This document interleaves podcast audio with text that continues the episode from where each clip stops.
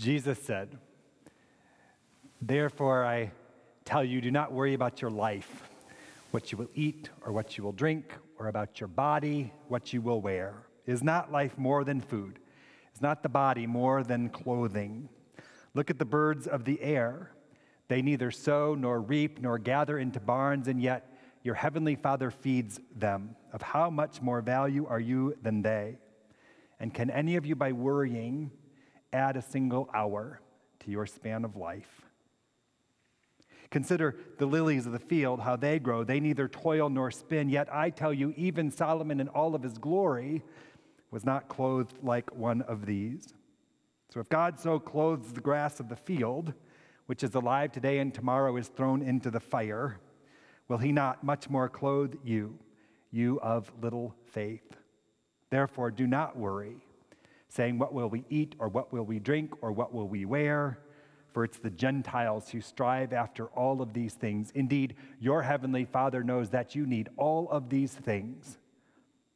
But strive first for the kingdom of God and his righteousness, and all these things will be given to you as well. Amen. The gospel of the Lord. Please be seated.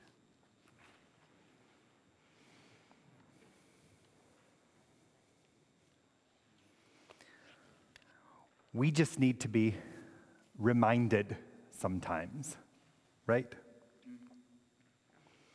Reminded to do this, to do that, to say this, to not say that, sometimes. My calendar reminds me 10 minutes before every scheduled meeting or appointment that I have a meeting or an appointment in 10 minutes. I got no less than half a dozen reminders this morning that I was supposed to take my youngest son to a doctor's appointment. Those came from people in my house. Their faith in me is remarkable.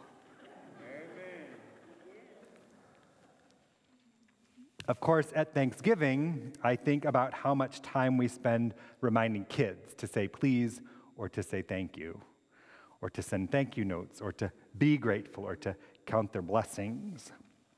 And none of that changes just because we get older. We still need reminders and we still need nudges and we still need opportunities to do the same, to count our blessings, to be grateful, to say so, and to mean it. Which is what this evening and this week and our lives, really, as followers of Jesus, are all about. Being reminded about that for which we are grateful, finding ways to share that gratitude and realizing that it matters deeply for us and for the world. So, in that first reading from Joel that we just heard, sometime around 400 BCE, give or take, is when that was written. The prophet could have been talking to you and me, though, really. The people of Israel had endured a plague not of COVID 19, but of locusts that had threatened their land, threatened their livelihood, threatened their way of life. And the prophet called the people, in spite of that, to hope, called them to patience, called them to a longer view, called them to a greater memory about the power of God's love for them, in spite of the suffering, in spite of the struggle that they had endured. I'm not sure what to think about things since last Thanksgiving, where our own plague is concerned. Things seem different, better, on the mend in some ways, more hopeful, perhaps. Last year, my family didn't make our annual pilgrimage to Northwest Ohio to be with my in laws. Instead, the Havels here on Redbird Trail stayed in Indiana, and we traded food with my parents who live a mile away. We were still quarantining, so I mean, we traded food and then we went our separate ways.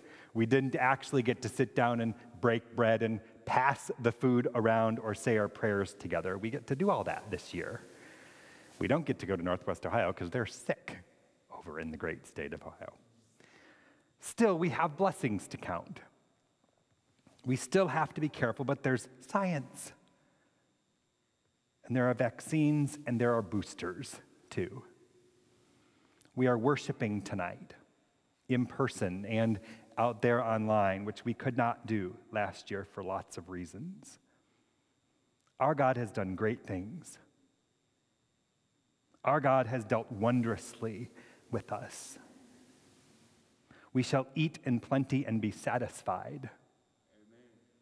The Lord is our God, and there is no other. We just need to be reminded of that sometimes, right? And there's that bit from 1 Timothy, too, that we heard. The early church was reminded of some things back in the day just the same.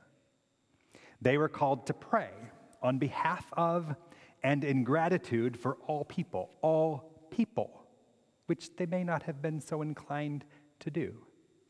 Leaders and kings, Gentiles and Jesus followers alike, understanding that God is indeed the God of all people. I don't know if this has happened for you, but in many of the gatherings that I'm a part of lately, especially if they have to do something with racial equity and justice, but not always, it's becoming a thing to acknowledge the indigenous native peoples who lived on the land wherever such a meeting or a gathering might take place by naming them. It's an effort to honor those people in spite of how poorly they may have been treated in so many instances. It is an expression of gratitude for those who've gone before and for whatever wisdom and relationship may have been shared along the way or learned about since. For me, it feels also like an act of repentance, too for whatever hurt and harm was done by one group of people to another group of people over the course of human history, such as it is. It's something like, I believe, the supplications, the prayers, the intercessions, and the thanksgiving mentioned in Timothy to be made for everyone, which God's people were asked to do back in the day. So, because our national Thanksgiving holiday is so often wrapped up in warm and fuzzy, fictional fairy tales about the early days of our history with the indigenous peoples who lived on this land before the Europeans showed up, I thought it would be meaningful to acknowledge and to give thanks for the Lenape tribe of Indians. Indiana means the land of Indians and the Lenape lived in east central Indiana, in this neck of the woods, from the 1790s into the early 1820s, when, under the Treaty of St. Mary's, as in St. Mary's, Ohio, they gave up their land and were forced to move out and migrate west. They landed in Kansas and then in Oklahoma. So, cheers and gratitude and prayers and supplications to the Lenape, into the Shawnee and the Miami and the Potawatomi too, for those who've gone before us on this land, who tended to, cared for, who lived on this holy ground before we got here, who were and who are children of God just like the rest of us, wherever they find themselves and wherever they are found by their Creator now and into eternity. It's good to be reminded from time to time. Which brings me to the gospel for tonight, Matthew 6. With all those reminders about how and why we shouldn't worry, Jesus is speaking as someone who loves his people, loves his friends, and loves his family, loves the world and all of creation, and as someone who wants the best for them and for us and for all of it. So, the thanksgiving we're called to as followers of Jesus isn't meant to be just a discipline or a chore, certainly not just an annual extravaganza around a table overflowing with our favorite food and crowded with some of our favorite people, or not so favorite people, if that's the predicament you'll find yourself in on Thursday. The thanksgiving Jesus calls us to is meant to be a daily blessing for our lives as believers. One that does a good work through us and one that does a good work for us by putting our struggles into perspective. Look at the birds of the air. Look at the grass of the field. By putting our lives into balance. By helping us to see what's good and righteous in our midst, even if and when we are surrounded by so much to the contrary. Do not worry about your life, what you will eat or what you drink or what you will wear.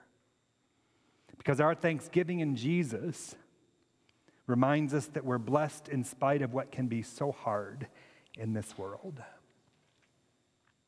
We're made strong through our weakness. We're rich even when we're poor. We receive somehow even and especially when we give. We are promised new life even in the face of death and dying. We just need to be reminded of that from time to time. And remember that we are changed for the better by the thanks that we give when we do. Amen. Amen. Happy Thanksgiving.